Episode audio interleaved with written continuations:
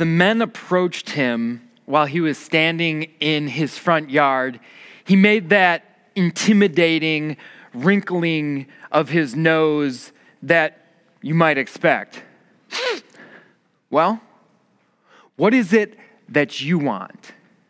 I mean, the question really made sense when men who are wearing old clothes, carrying swords, and smelling like sheep, 10 of them, come standing in your front yard.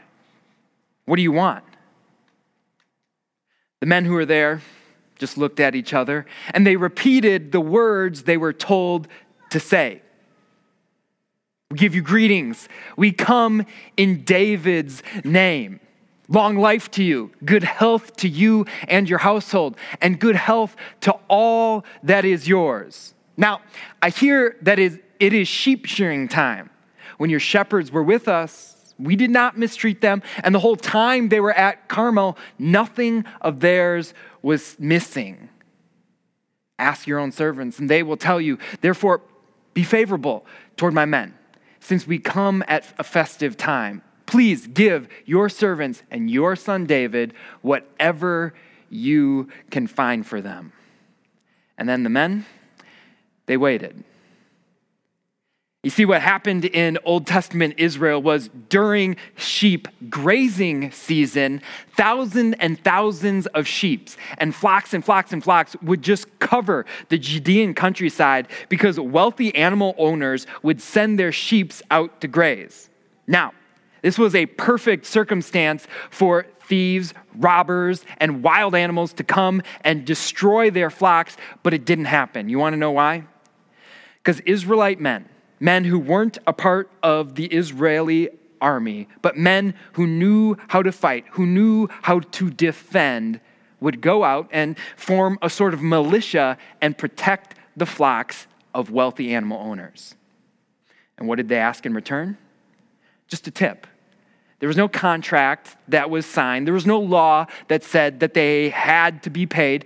But just like you and I might go out to eat and then give gratuity to a server who is serving us, they, during sheep shearing time, the time when the flocks would come back in and the owners would shear their sheep and make a profit off their sheep, the men who protected the sheep just said, hey, if you enjoyed the service, if anything was protected, if, if nothing went missing, if, if your time with our men was good, could you just spare something? Could you just give us something? It was a common request that these men made. It was a common practice that David and his men protected this man's sheep. But you see, the problem was David's men weren't speaking to a common sense man. His name was Nabal, and this is what he said Who is this David? And who is this son of Jesse? Many servants are breaking away from their masters these days. And why should I take my bread and water and the meat I have slaughtered for my shearers and give it to men coming from who knows where? Nabal didn't just forget to tip. Nabal didn't just say no to their request for something to support themselves. He flat out disrespected David and his men. He knew who David was. He knew David was the son of Jesse. He knew David was next in line to become king. He knew David just slayed Goliath. He knew very well who he was. But he also knew he left his father's home to go and be a part of King Saul's court. He also knew he had left King Saul's court for reasons we're going to get into in a little bit. And so he said, Who is this runaway slave? Why should I pay him and his men? I don't know him. To their credit, these men simply turned around and went back. And I cannot wait to tell you what happened next. You want to know what happened next? Do you know what happened next? As I said before, this is probably one of the greatest Bible stories that you've never heard from before. And it's a story that centers around a speech, a speech given by a woman in the Bible In fact, a speech that is the longest speech given by a woman in the Old Testament. And it's a speech that, while it's not a huge part in David's life, really makes a difference for why he is a man after God's own heart. The speech is given by a woman named Abigail, and the Holy Spirit, who inspired Scripture, tells us a thing about Abigail. First, Abigail is married to the man out in the field. He's married to Nabal, this man, a certain man in Maon, who had property there at Carmel. He was very wealthy. Literally, the Hebrew says he was very heavy, like the phrase we would use, he's loaded. He had a thousand goats and 3,000 sheep, which he was shearing in Carmel. His name was Nabal. And his wife's name was Abigail. She was an intelligent and beautiful woman. She was the total package. She was beautiful inside and out. And how does scripture describe her husband? But her husband was surly and mean in his dealings. This is the story of David, Abigail, and Nabal a story of a fool, a beauty, and a man after God's own heart. this past week, I was thinking about why this story doesn't get more press, why it isn't more famous, why it isn't taught in Sunday school lessons like the story we looked at last week, like David and Goliath. And I was thinking, and I think I came up with a theory. The theory is because in this story, David, the golden boy, the man after God's own heart, is not the hero. He's a man who's messed up, who's making a mistake and yet, despite that, as I said before, this, this story shows us why he is a man after God's own heart. And in fact, it shows us all why you and I are women and men after God's own heart. Throughout this series, we've been asking some questions around that idea. In week one, we talked about what is a man or a woman after God's own heart. And we said a man or a woman after God's own heart is someone who has God alone on the throne of their heart. That God alone sits there, and God alone is the one whom we look to as the sole source of all goodness, of all blessings, of all forgiveness, of all peace, of all comfort, of all joy. That's what a person after God's own heart is. In the second week, we looked at what a person after God's own heart does as we looked at the story of David and Goliath and what that means for our lives. Person after God's own heart fights battles for the Lord's, knowing that it's already won by Christ. The victory is ours because of Christ. And this week, we're going to ask a new question a question of how we become a man or a woman after God's own heart. That's our big question for today. And there's going to be a big answer to that question. But first, I need to tell you what happens next in this story. You ready? All right, before I get there, I got to rewind to chapter 17 of 1 Samuel, where we left David last time. David had just defeated Goliath, and overnight, he became an international celebrity. He immediately rose to a place of prominence in the court of King Saul. He wasn't just his harp player anymore, but King Saul promoted him to a position in the government, in the army, where he was the commander of general of thousands. Here's someone who had never put on an army uniform before, commanding, leading thousands of troops, and doing it so well that his fellow commanders loved him. The people of Israel loved him because the Lord's hand was with him. And when whatever he did, he was successful. Saul even loved him. His son Jonathan loved David. His daughter Michal loved David so much, they fell in love and they got married. Everyone loved David. People were singing his praises. And that's when things started to change. Saul got jealous. And Saul snapped. He took a spear and not once but twice tried to drive it through David. And just like that, David's rise as quick as it was, turned into a fall. And Saul made sure it was as permanent as possible. Saul drove him from his court. Saul drove him from his home. He lost his position in the government. He lost his wife because he had to leave home. He lost his best friend, Jonathan. And we find David at chapter 24 in a very dark place. We find him living in a cave. And it's dark not just because there's no light in a cave, but it's dark because David's forgotten who fights his battles. It's the Lord's. We see the king who is anointed to be God's king over all of Israel and who is humbly ready to take over that position, sulking in a cave alone. But then we hear one of perhaps the coolest verses in the entire saga of David. In chapter 22, while he's sitting in a cave of Adullam, his brothers and fathers and whole household heard about it, and they went down to him there. And it wasn't just his family.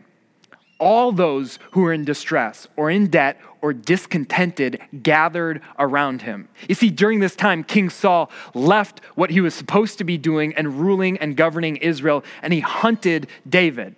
That meant the nation was falling apart. Things weren't getting done, and there was a lot of people discontent, distressed, and in debt.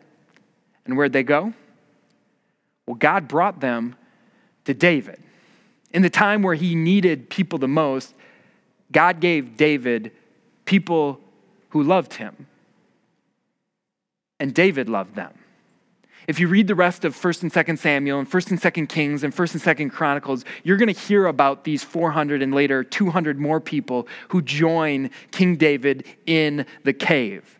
These people will eventually become the commanders in his army because while they were there, David became their commander and about 400 people were with him. He raised them up to be officials in his court, and these people go on to be some of the baddest, most mighty warriors in all of Israel's history. Now, I'm giving you all of this background so you know that it's these men. It's these men who are trained elite fighters by King David who just got done spending an entire season watching sheep in Judea, who now showed up at Nabal's house hungry, looking for just something to put food on the table. And it's these men who were rejected by Nabal, these men and David. David's men turned around and they went back. When they arrived, they reported every word. You just imagine David hearing what happened. And this is David's reply calm, cold, and calculated. David said to his men, Each of you strap on your sword. And so they did. And David strapped on his as well. About 400 men went with David, while 200 men stayed with the supplies. David isn't going just to renegotiate the contract. David isn't going just to talk about, hey, you forgot to tip.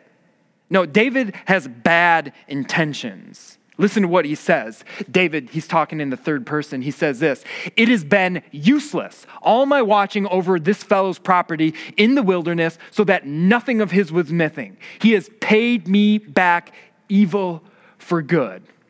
May God deal with David. This is David talking. May God deal with David, be it ever so severely, if by morning I leave alive one male of all who belong to him. Now, David's not going just have a little man to man chit chat. David is going with vengeance in his heart, and it's embarrassing. It's embarrassing because of who David is. David is a man after God's own heart. David is the one anointed by God to be the level headed leader over all of Israel. David is the one who, just a chapter prior, was afforded the opportunity to kill King Saul, a certified insane man who is trying to take his life. And David said, No, it's not right for me to kill the Lord's anointed. I'm not going to do that. And what is he doing here in this chapter? Well, David goes insane. I mean, isn't that what insanity is when you lose control over your emotions and your behavior? It would be like if you were a server at a restaurant and a, large family comes in and they order a bunch of food and drinks and they forgot to tip. That would be wrong, right? And you could be mad and you could tell your manager about that. But what this would be like is you going to each one of those people's homes and dropping a bomb on their neighborhood. This was familial genocide. This is embarrassing, sinful behavior. You know the fifth commandment, right? It says, You shall not commit a murder. First John in the New Testament goes a little bit more in depth, and it says, Anyone, anyone who hates his brother or his sister, anyone who hates their neighbor is already guilty of murder. David's already guilty of murder. But that's not David's only sin. Do you want to know what David's sin is? His sin beneath his sin?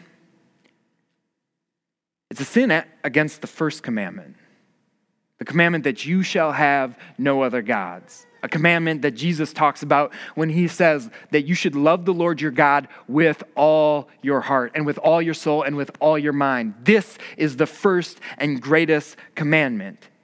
If being a man or a woman after God's own heart means that God alone is on the throne of your heart, that God alone is your source of comfort, that God alone is the source of your salvation, that God alone is the one who takes care of your problems. In this moment, David is not a man after God's own heart. Because you want to know who sits on the throne in David's heart? It's David.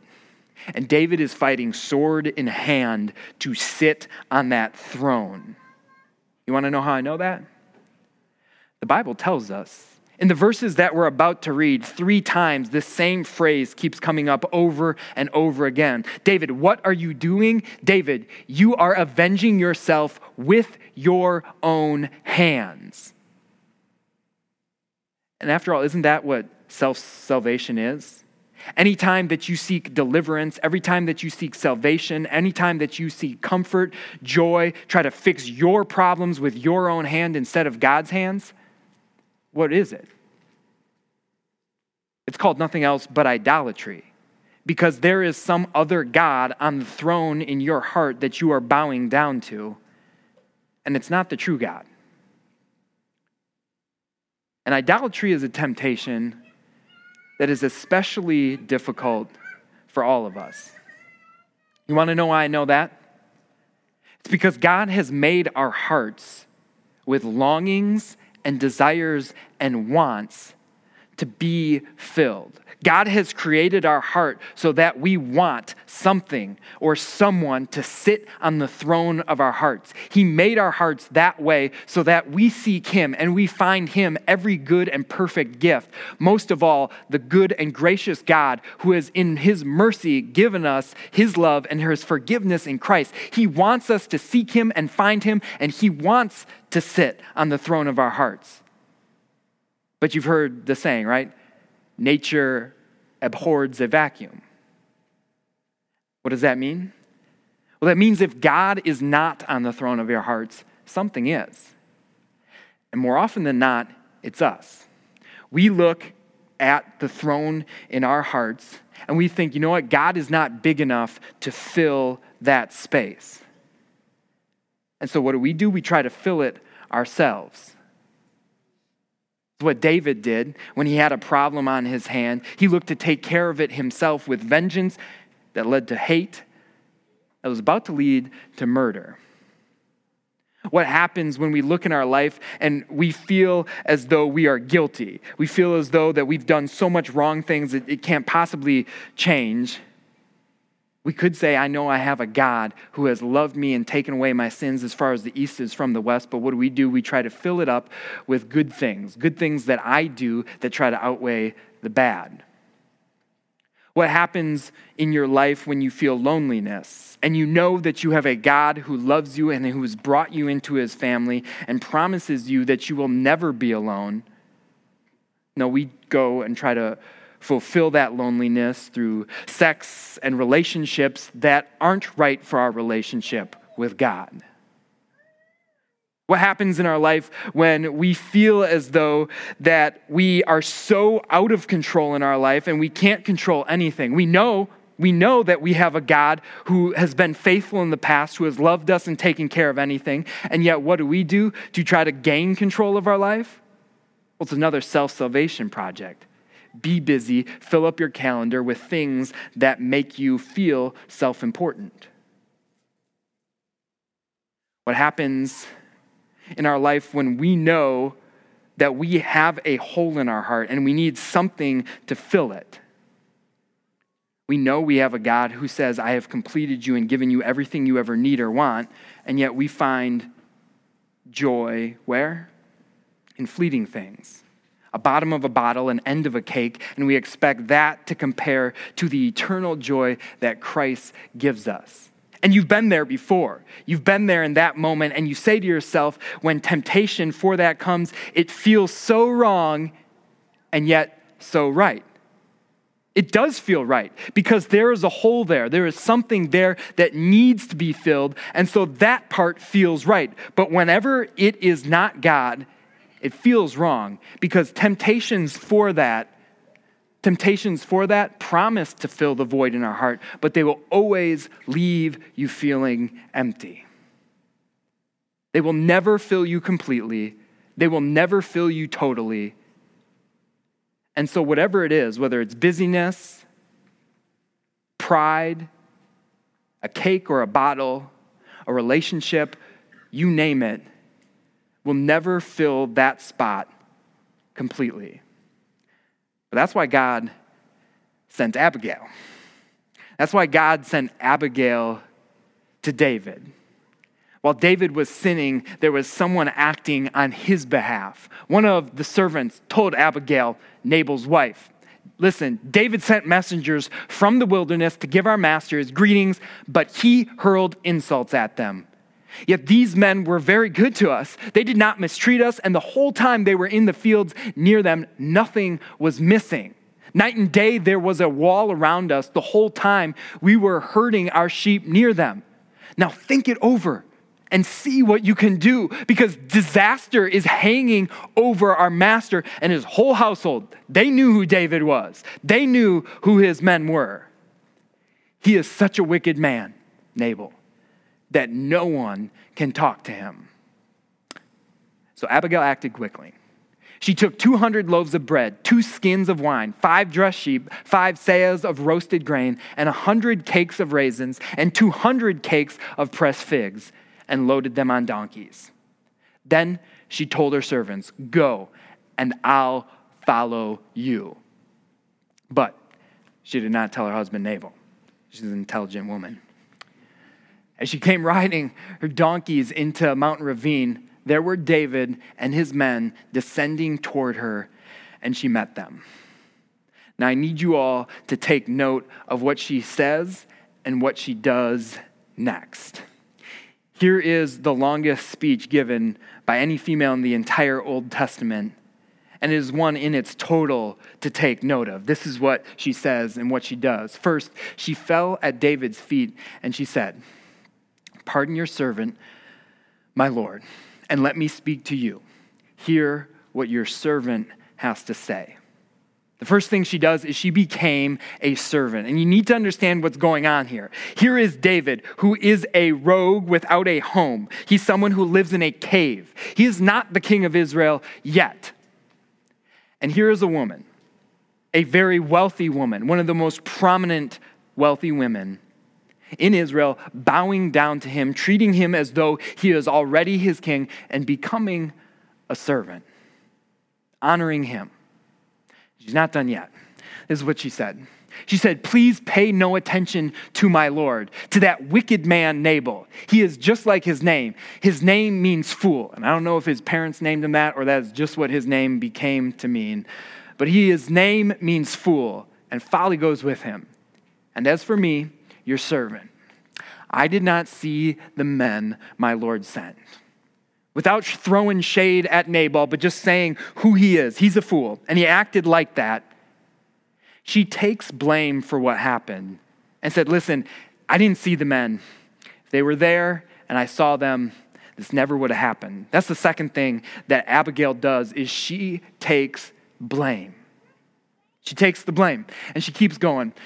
She says, And now, my Lord, as surely as the Lord your God lives, and as you live, since the Lord has kept you from bloodshed and from avenging yourself with your own hands, may your enemies and all who are intent on harming you, my Lord, be like Nabal. She does this Jedi move. Remember, he's on his way to destroy Nabal's house. And she says this As surely as the Lord has kept you she tells him, Look, this is the Lord's will. Be, live, do, act in line with the Lord's will. He's kept you from this, David. Don't do this. And she goes on, she says, And let this gift, all those things I lifted before, which were far greater, a massive tip for these guys, let this gift, which your servant has brought to you, my Lord, be given to the men who follow you. The next thing Abigail does is she makes the payment. She makes the payment and then some, and in doing so, she fixes the problem. She completely fixes the problem. And my favorite thing about this is that Abigail is not done preaching yet. She is not done proclaiming truth yet. Here's what she says to David. She keeps going. She says, Please forgive your servant's presumption. The Lord your God will certainly make a lasting dynasty for my Lord because you fight the Lord's battles, and no wrongdoing will be found in you as long as you live. Even though someone is pursuing you to take your life, the life of my Lord will be bound securely in the bundle of the living by the Lord your God. But the lives of your enemies he will hurl away as from the pocket of a sling. Do you understand what Abigail is doing here?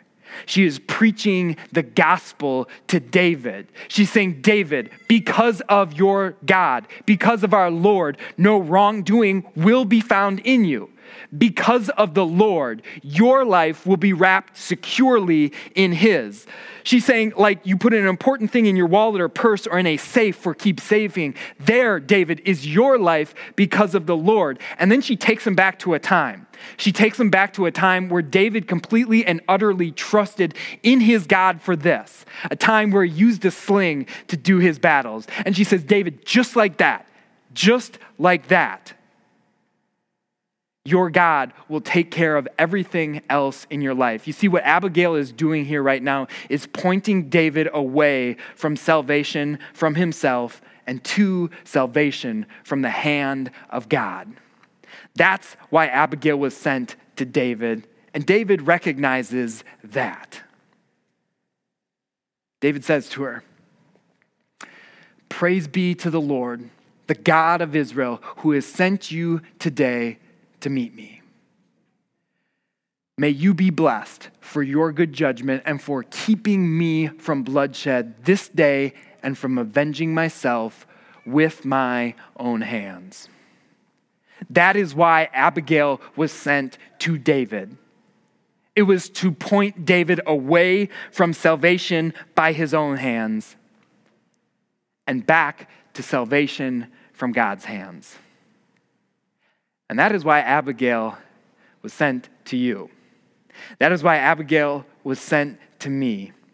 It was to preach to you and to me the message that your life is bound securely in the life of the living God. And I'm not talking about the Abigail married to Nabal.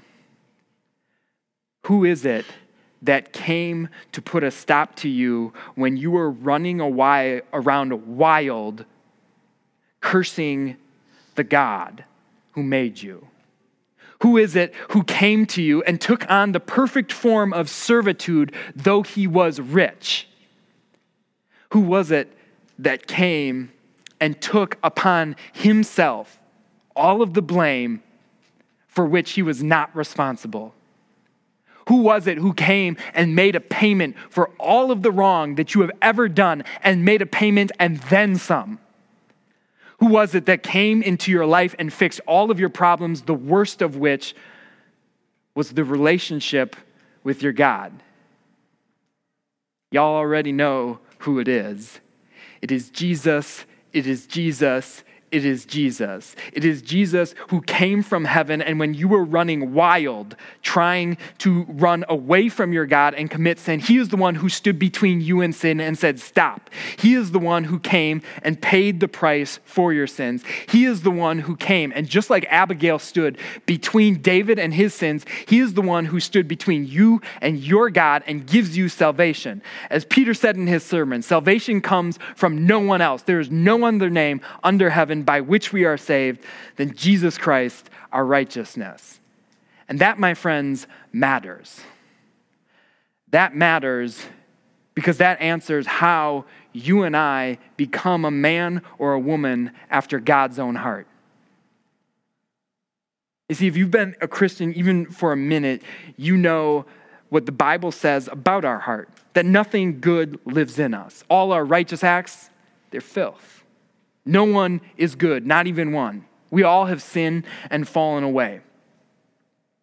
And yet there is one who is good, who came from outside of us to draw us to himself and make us good. There is nothing good in me, in my actions, or in my emotions that makes me a man or a woman after God's own heart, but it is God alone who comes and storms the throne of my heart and with a hostile takeover takes it and makes it his home. That's what makes you a man or a woman after God's own heart. That's something good, a salvation that is good, a salvation that is more beautiful, more glorious than something that you could dream of or carry out on your own, came from God from outside of you to make you a man or a woman after God's own heart. And that matters. That matters because now you get to be an Abigail in your life. You get to be an Abigail, someone who follows Christ, someone who has Christ in their heart, and you get to stop all of the temptations to care, care of self salvation projects on your own, and you get to stand in the way because of Him who came to you. You get to show love to people that are unlovable. I mean, just think about Abigail. Think about who her husband was that she was trying to save. Think about who David was, who is coming to destroy her house and her children. These are unlovable men. And yet she comes and shows great love. You're able to stand in the midst of hardship. You're able to stand in the midst of trial and take action, knowing, trusting that it is God who provides in the past and He will in the future. That's what being a Christ follower is. That's what being an Abigail is. Can I share with you how this story ends? Abigail goes home and she tells Nabal about what she did, and he says, Thank you so much. You're a beautiful and intelligent woman. Not quite. Abigail goes home, and he, Nabal, was in the house holding a banquet like that of a king. He was in high spirits and very drunk. So she told him nothing at all until daybreak. Then in the morning, when Nabal was sober, his wife told him all these things. She's intelligent. And when she told him, his heart failed him, and he became like a stone. Ten days later, the Lord struck Nabal, and he died. Story keeps going because David heard that Nabal was dead, and he said, Praise be to the Lord who has upheld my cause against Nabal for treating me with contempt. He has kept his servant from doing wrong, and he has brought Nabal's wrongdoing down on his head. And then get this then David sent word to Abigail asking her to become his wife. She's an intelligent woman. Abigail quickly got on a donkey and, attended by her female servants, went with David's messengers, and became his wife. It's quite the ending to the story. And I pointed out for this reason. It's because when you think about Nabal, an evil, wicked man who did nothing but draw the worst out of David, it stands in stark comparison to Abigail who drew the best out of David. And as we think about our spouses or our potential spouses, isn't that what we'd like? Them to be someone who draws the best out of us, right? But I tell you what, Abigail did more than just draw goodness out of David. She drew David to herself. And in that, she once again proved to be very much Christ like. Because what Christ does is he does not draw goodness out of us. No, there's nothing good that lives in me. God does not just draw the bad out of us like a ghostbuster sucking the bad out. No, what he does is he eternally draws us to himself, unites us to himself, and marries us to himself. Ephesians chapter 5 paints the picture of Christ as our spouse, as Christ as the bride who marries the church. Ephesians 5 says husbands are to love their wives just like Christ. Just like Christ, who loved the church and gave himself up to her to make her holy, cleansing her by the washing with water through the word, and to present her to himself as a radiant church, without stain or wrinkle or any other blemish, but holy and blameless.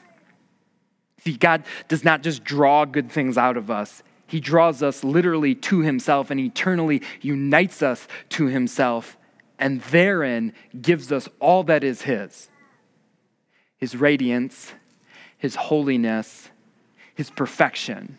And there we stand as men or women without blemish, men or women upon whose heart God has made His home, men and women after God's own heart. Amen.